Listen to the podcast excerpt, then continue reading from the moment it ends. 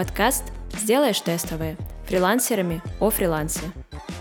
Сегодня поговорим, зачем фрилансеру блог и как он поможет продвигаться, будучи специалистом любого профиля. Подкаст «Сделаешь тестовые».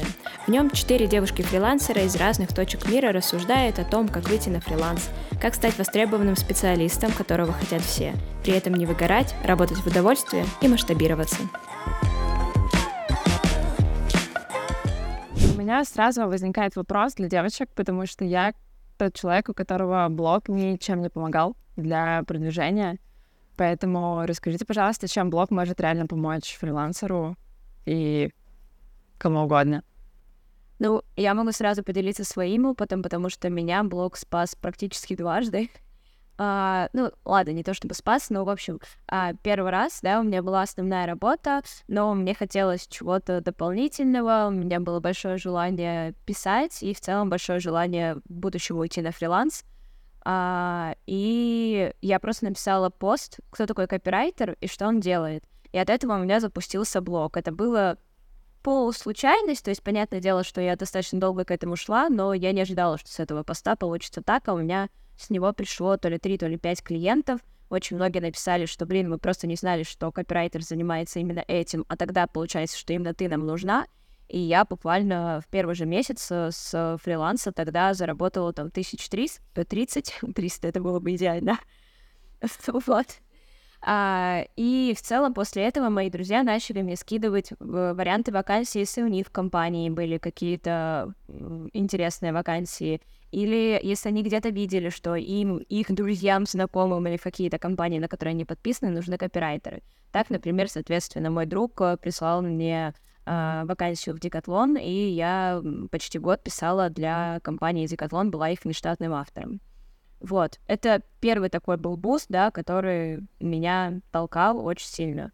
И после этого, собственно, я начала вести блог более-менее регулярно, и когда спустя практически два года меня сократили на основной работе, блог уже приносил мне небольшой доход, и э, благодаря тому, что у меня уже была какая-то наработанная база, да, когда я сообщила, что у меня нет э, работы, и я начала активно работать именно на блог, я достаточно быстро вышла на доход, с которым я смогла остаться полно... на, на полноценном фрилансе, уже не имея никаких дополнительных работ.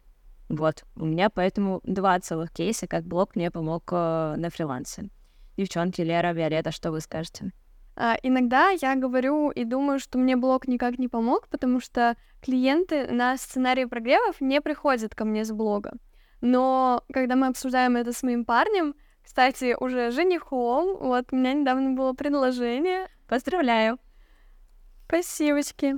А, вот, мой жених мне сказал, что а, как так, ты думаешь, что блог тебе не помогает, ведь у тебя пришло 10 учениц с блога.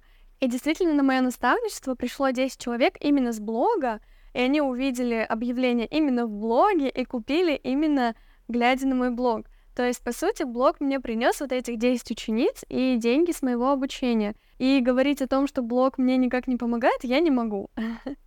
А, давайте расскажу про свой опыт. У меня немножко нестандартная а, история. Я начала вести блог а, сразу после того, как вышла из найма. У меня был отпуск три месяца, и я начала просто рассказывать про свою жизнь, как у меня проходит день, куда я хожу, про свои ценности, что я люблю, чем я занимаюсь в свободное время и так далее. Я не рассказывала ни про какую экспертизу, не рассказывала про свои кейсы, не писала экспертные посты, не вела экспертные рилсы. Вообще, короче, я ничего не делала из того, что делает стандартный эксперт, копирайтер, SMM-специалист э, в блоге.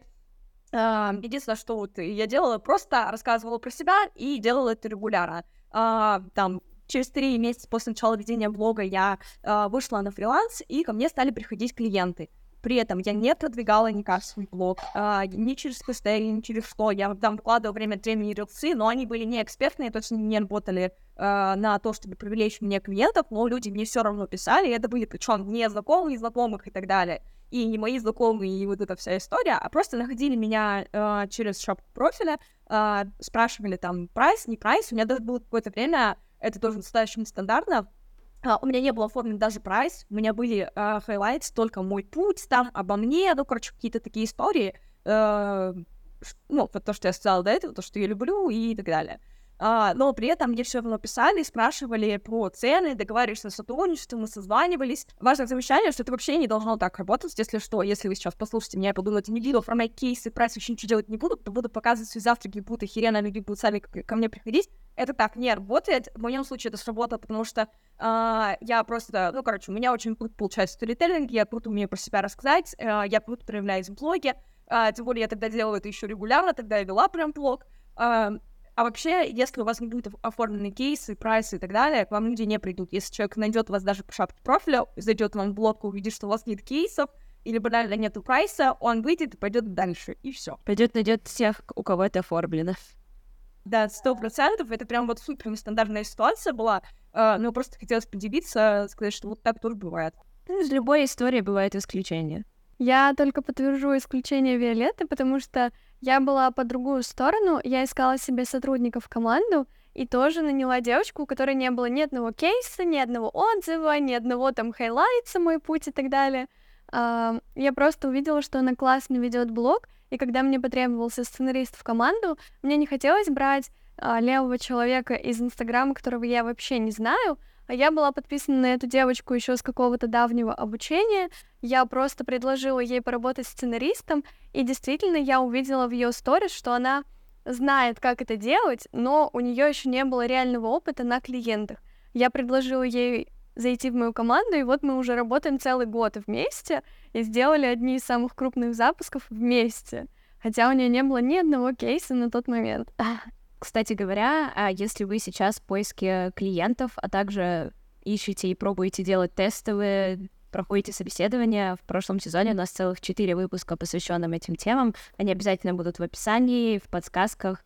Посмотрите, вам это очень сильно поможет.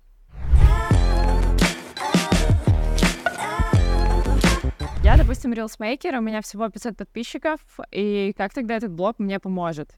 Как минимум, если, опять же, у тебя SEO-строка заполнена, тебя найдут. Если у тебя там есть кейсы, то посмотрят, э, если у тебя оформленный э, прайс, кейсы и все остальное, если ты откликнешься, э, с тобой, по, по крайней мере, поговорят. Uh, и, как по мне, uh, это не вариант сапожник без сапог, потому что достаточно часто люди, которые ведут свои блоги, они uh, не всегда заинтересованы в своем блоге.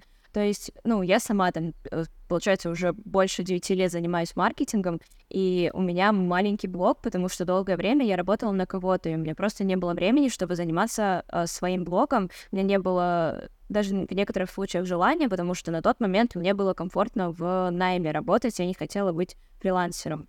А, то есть здесь, наверное, есть две таких стратегии. Если ты хочешь, и тебе нормально работать и просто искать клиентов, а, стандартно оформленный блог просто поможет тебе более легко находить клиентов, потому что они как минимум просто как один трафик продаж, да, чтобы тебе там будут приходить.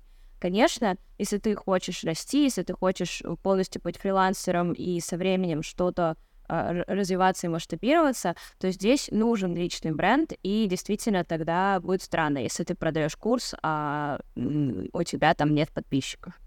Да, действительно, с личным брендом всегда намного легче расти и масштабироваться.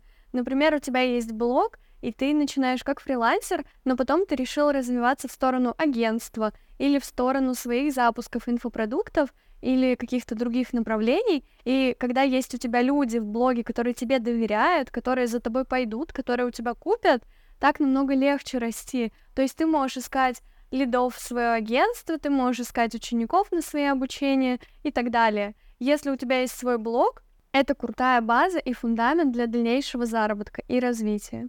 Ну да, нужно еще, кстати, понимать, что блоги бывают разные, не только в Инстаграме. Ну и масштабироваться можно тоже не только в Инстаграме, а какими-либо другими способами. Также там открывать бизнес, быть предпринимателем и все остальное. Да, и здесь еще классно, наверное, проговорить про целевую аудиторию что, например, там на Яндекс.Дзен сидит более взрослая аудитория, а даже там блог в ТикТоке, там, наоборот, более молодая аудитория. Если вам нужны иностранцы, то, скорее всего, это какой-нибудь LinkedIn или YouTube а, или э, Facebook. Я на самом деле, когда эмигрировала в Грузию, я была в шоке. Там практически ни у каких, ни у заведений, ни у больниц, ни у кого. У них нет Инстаграма, там у всех страницы на Фейсбуке. И все вообще взаимодействие идет через Фейсбук, а я им пользоваться не умею. Это был большой для меня шок. А я очень удивилась, когда узнала, что можно делать YouTube Shorts и монетизировать их сразу, типа как обычные ролики на YouTube. И многие блогеры уже зарабатывают хорошо именно с YouTube Shorts.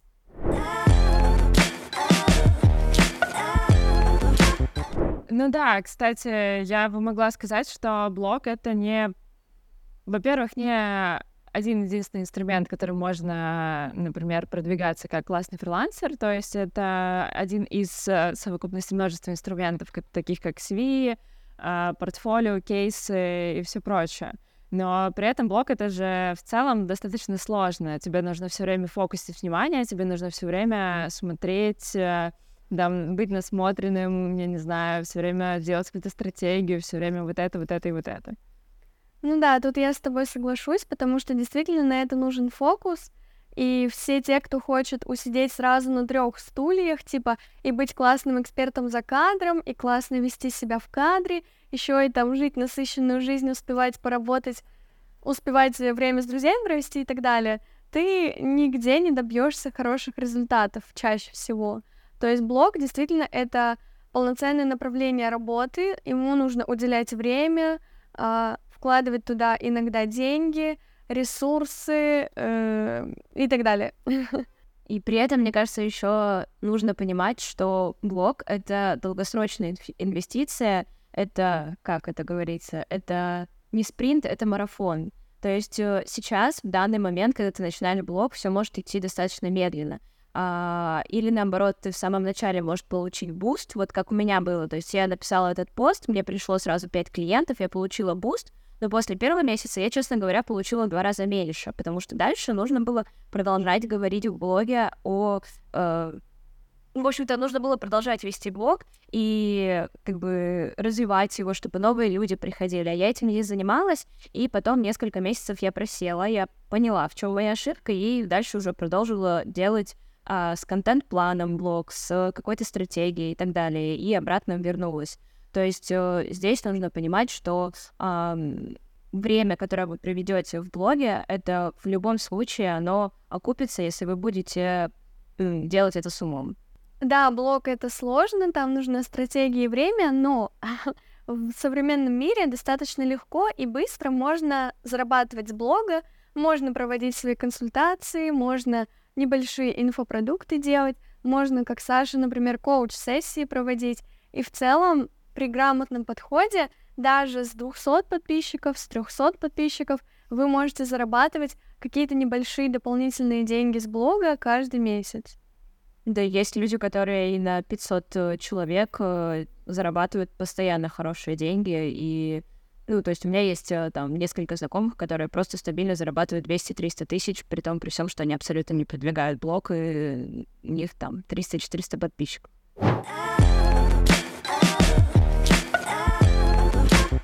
Все это звучит прикольно, но на самом деле я смотрю на то, что, во-первых, этим надо заниматься. Ты не можешь э, просто выкладывать по одной историке и надеяться, что у тебя будет что-нибудь, что-то типа кто-то меня увидит, мне заплатят кучу денег, бла-бла-бла, потому что это ошибка выжившего в основном. Мнение у меня не изменилось, но единственный вывод, который я бы хотела сделать, кроме того, что вам нужно прокачивать себя как классного специалиста, это делать блог по любви тогда это будет классный инструмент не только для того, чтобы продвигаться, но и для того, чтобы просто делать какие-то классные вещи, которые вам нравятся. Да, в любом случае, э, клиенты на фрилансе это все не постоянно. Они сегодня у вас есть, завтра их нет. Даже если это какой-то постоянный фриланс, он чаще всего не дает каких-то гарантий в трудоустройстве. Поэтому ваш блог может быть очень крутым способом диверсифицировать ваш доход и не вкладывать все яйца в одну корзину. То я, наверное, от себя хочу сказать, что как раз-таки два года назад, уже даже чуть побольше, я просто приняла тот факт, что если я начну блог, чтобы какой бы он ни был, что бы я там ни говорила, это в любом случае большая инвестиция, которая, где бы я ни оказалась, однажды мне поможет. И это оказалось абсолютно так, поэтому как еще одна точка опоры, блог, наверное, в моем случае полностью того стоил. Ну и традиционно спасибо, что слушаете нас, спасибо, что слушаете «Сделаешь тестовое». Всем пока-пока, увидимся в следующем выпуске. Пока! Пока-пока!